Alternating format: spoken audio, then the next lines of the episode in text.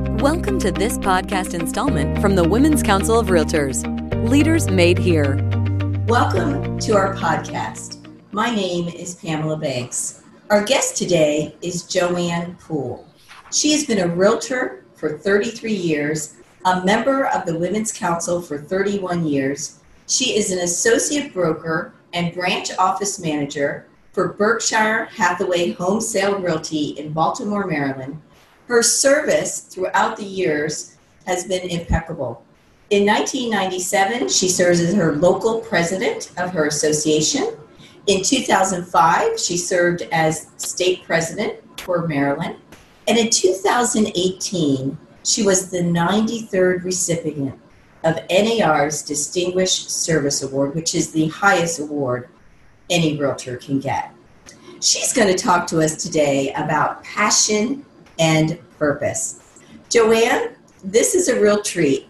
Thank you for joining us. Well, good morning, Pam, and it is an honor to be able to have a conversation with you um, about industry uh, leadership and, and passions and what drives us. So, thank you for the opportunity. Well, there's no doubt in my mind that real estate is not just your profession, it is your passion. I mean, 33 years, uh, that's a long time. So tell me, tell me a little bit about how you got into real estate and what keeps you motivated. Um, well, that that's an interesting story because I got into real estate because of the experience of me purchasing our first home and realizing that the service that we got, no one should have to stoop to that lower level to be able to purchase a home. That helps drive me into what I do. And it made me feel like I wanted to become a real estate agent long before knowing about a realtor, right? But becoming a real estate agent to provide better service. And so throughout the years, you know, after I went through the classes and got my real estate license, I interviewed with a few brokers, some that I found were going to be a challenge because they still didn't rise to the level that I thought people should be. And then I finally found a brokerage that I felt like mirrored what I was looking for. So, how long have you been with Berkshire Hathaway? Since its inception. And it was it was Better Homes. It's been about five years. Well, Berkshire Hathaway Home Services has a platform of many different brokerages. So, although Berkshire Hathaway Home Services is the major brand, the uh, franchise names certainly go with it. In some cases, they are brokerages that are Berkshire Hathaway Home Services affiliates but you wouldn't know it because they still trade under local names. Interesting. And, yeah. Mm-hmm. And you know what you said, which I think is probably most of the people listening about real estate agent versus realtor. And so, what made you decide to become a realtor? Not, you know, we know there's the big difference. Depending on the brokerage you go with, it's mandated because if the broker is a realtor member, then the agents that come into the company need to sign up for membership. So, of course, that's what I did. But what it did do was to ask me, well, why? Why is that something that if the broker wants to do, I have to do too? And only to find out because it makes me better it makes the professionalism that I was looking for rise to that level. We live by a code of ethics, and that's what the brokerage really signed on for was to realize that you know we're going to live by this code of ethics we're going to uh, work by this code of ethics and when it doesn't work we call it out and make sure that we get on track I love that. You know, every now and then we have to police our own industry. Absolutely. And that's, that's why we follow a strict code of ethics that does make us rise above the typical real estate agent. Right. And so the, the thought being that if we don't police our own, somebody else will want to police us. And what a shame that would be when we would be in a position to say, we don't do as we say we should do. So when we police our own and we have the mechanisms in place to be able to do that in a non threatening atmosphere and to be able to say we will have arbitrations, we will have ethics hearings, we will have whatever, you know, in an atmosphere of being able to say, let's take care of our own business before somebody wants to take care of it for us. No kidding. I believe in it as well. And so you volunteered a lot. And how did you get started volunteering? And what, what do you get out of it? I mean, why do you do it? You know, I'm sure you get that question why do you do that for free? It's, it's interesting because volunteering really brings it full circle for you because uh, what we do is not just list and sell houses. What we do is to protect our industry, and to protect our industry, we need volunteers. We need people at the table doing the work necessary to make sure that the tools and resources and the information that our members need to provide really good service to customers and clients are all in place. So there will be a, a lot of us who volunteer strictly for that purpose. Some of us volunteer because it gives us a rounded feeling that it's not just a singly focused, I want to go out every day and wake up and sell a house. So for me, it provided an atmosphere of learning, growing, networking, and with that network comes transactions the ultimate goal is not to set out for the transactions when you volunteer, it's the benefit of volunteering. So for me, you start off volunteering a little, and then you find out maybe I'm offering value because people are asking me to volunteer more. And so when you look at yourself years later and you say, wow, you know, I've been volunteering for a long time, but not one of those times that I ever say, I wish I hadn't. So as I look forward to more volunteerisms, it's the benefit of feeling as though I'm offering our members a service. You hit it right on the head. I mean, it is. You get so much out of it. I think more than you put into it a lot of times. Absolutely. I agree with that, Pamela, because one of the things I say is that I've probably taken more than I have given. And and it drives me to want to give more. So, Distinguished Service Award, I mean, mm-hmm. that that is a big one. And how did you feel when you received that? I mean, that shows passion with purpose for sure. Well, I tell you, it was the one time that I actually was so emotional that when I heard the news, all I could do was cry. And people tried to console me, but I couldn't stop you know, it was like overwhelming. It's like, me?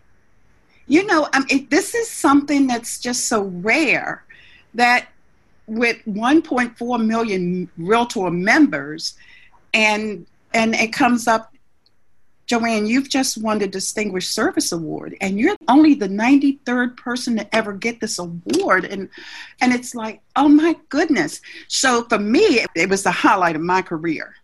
But it, it wasn't to the point of feeling like okay i've reached this milestone because i wasn't doing all the volunteerism and i wasn't giving all my service to get an award so i continue to do what i do but it certainly has been to date the highlight of my career and every time i think about it i get emotional i keep my plaque and my statue very close because it is a humbling experience to kind of feel like oh my goodness you know how could this have happened for me Yes, I mean, think about it. Only 93.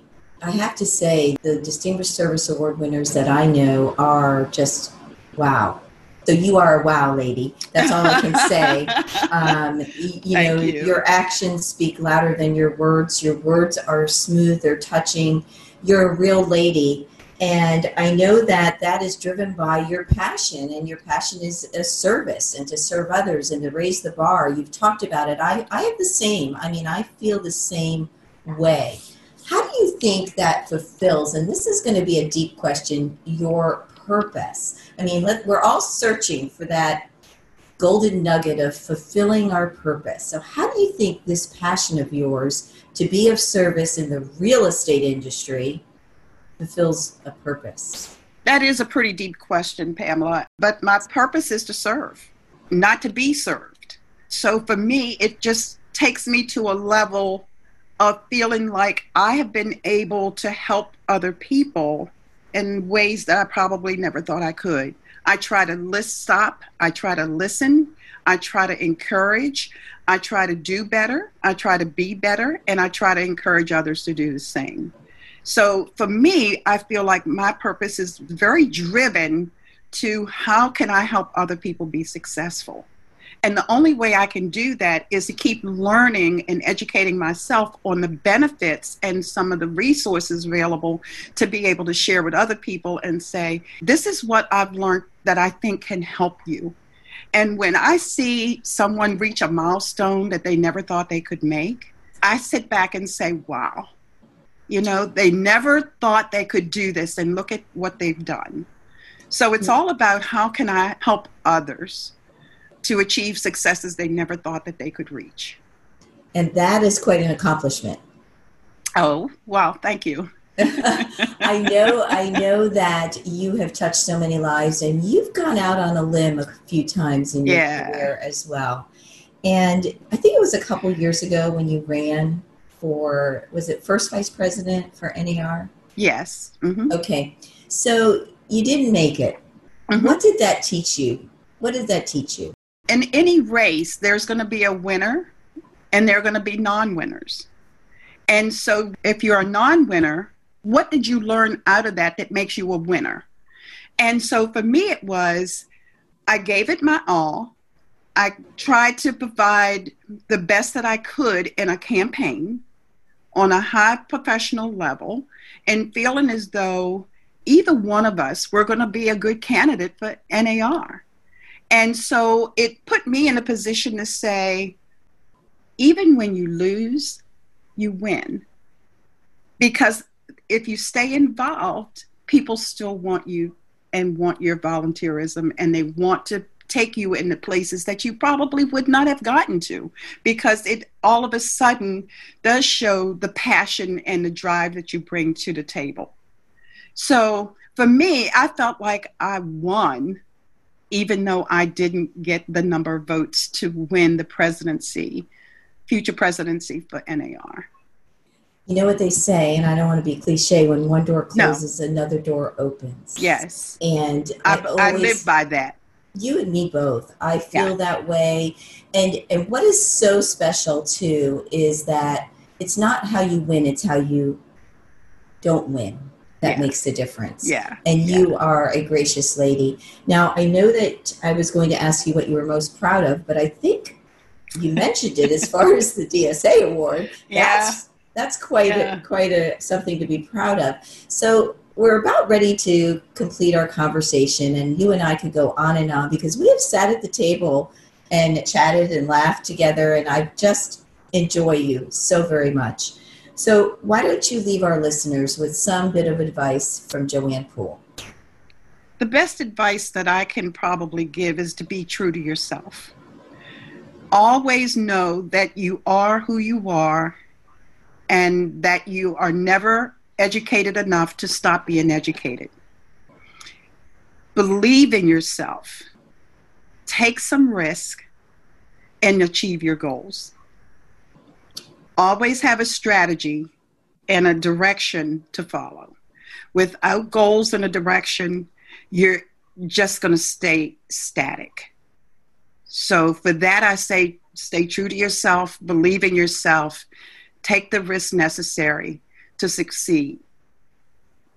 That's some good advice. Thank you so very much for joining us, Joanne. And this podcast is a wrap.